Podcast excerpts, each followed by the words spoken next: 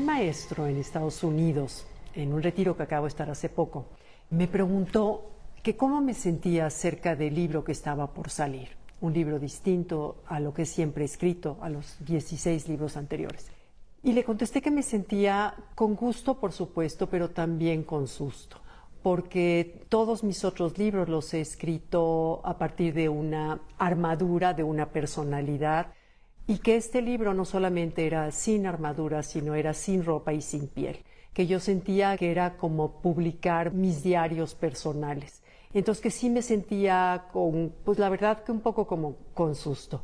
Y me contestó con una historia que se las quiero compartir. Él tiene 80 años y me dijo, mira Gaby, yo en 1997 participé como meditador en la Universidad de Alemania en un experimento donde yo quería demostrar que nosotros los seres humanos somos capaces de irradiar biofotones de luz a partir del pecho en un estado meditativo bajo ciertas circunstancias.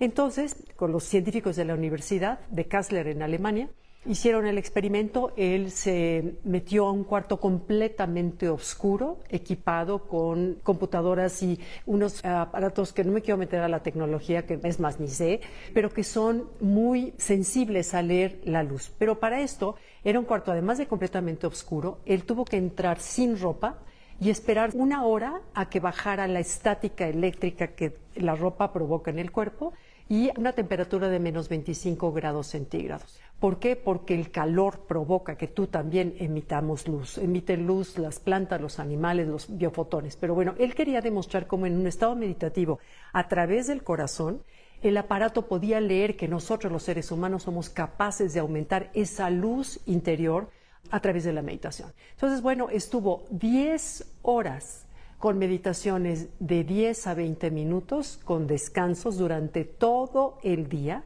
Él es un gran meditador y la lectura de los biofotones que su cuerpo emitía no pasó de 37 mil a 45 mil máximo biofotones por segundo, y lo cual era un resultado muy incipiente, muy poco constante y muy poco significativo. Después de 10 horas, agotados los científicos y él, eh, decidieron abortar el experimento y se fueron frustrados a cenar a casa de uno de ellos. Y estaban cenando y él dice que bajó, su hijo de cuatro años bajó a saludar y que tenía un gripón enorme. Entonces los saludó, siguieron platicando, se fue a acostar y dice que como a las siete de la mañana le despertó una revelación y que dijo, le habló a su amigo, le dijo, por favor, regresemos al laboratorio, quiero volver a hacer el experimento, pero ahora con la intención de mandarle luz sanadora a tu hijo.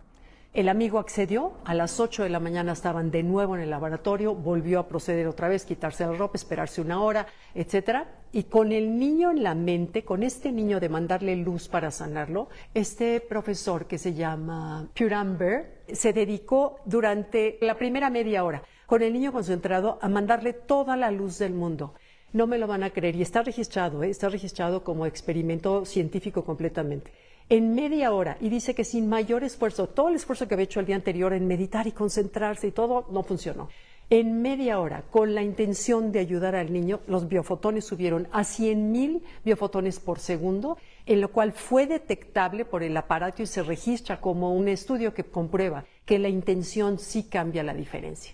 Entonces, bueno, con esa historia de que la intención cambia la diferencia, me contestó a estas dudas que yo tenía sobre la publicación que sale ya el libro el primero de noviembre, sobre cómo me siento, que esa es la verdad, cómo me siento. Me siento con gusto, pero también con un poco de, de susto de una intimidad que nunca he revelado, que nunca he hecho, que nunca he escrito de esta manera, pero que al mismo tiempo fue mi terapia. Fue mi terapia y agradezco muchísimo que mis editores me hayan invitado y la idea, mi intención es que ojalá pueda ayudar las experiencias que yo viví, la manera en que salí de esta, ojalá pueda ayudar a muchas otras personas también. Y me pareció muy interesante compartirles este experimento que me contó el mismo meditador que lo realizó.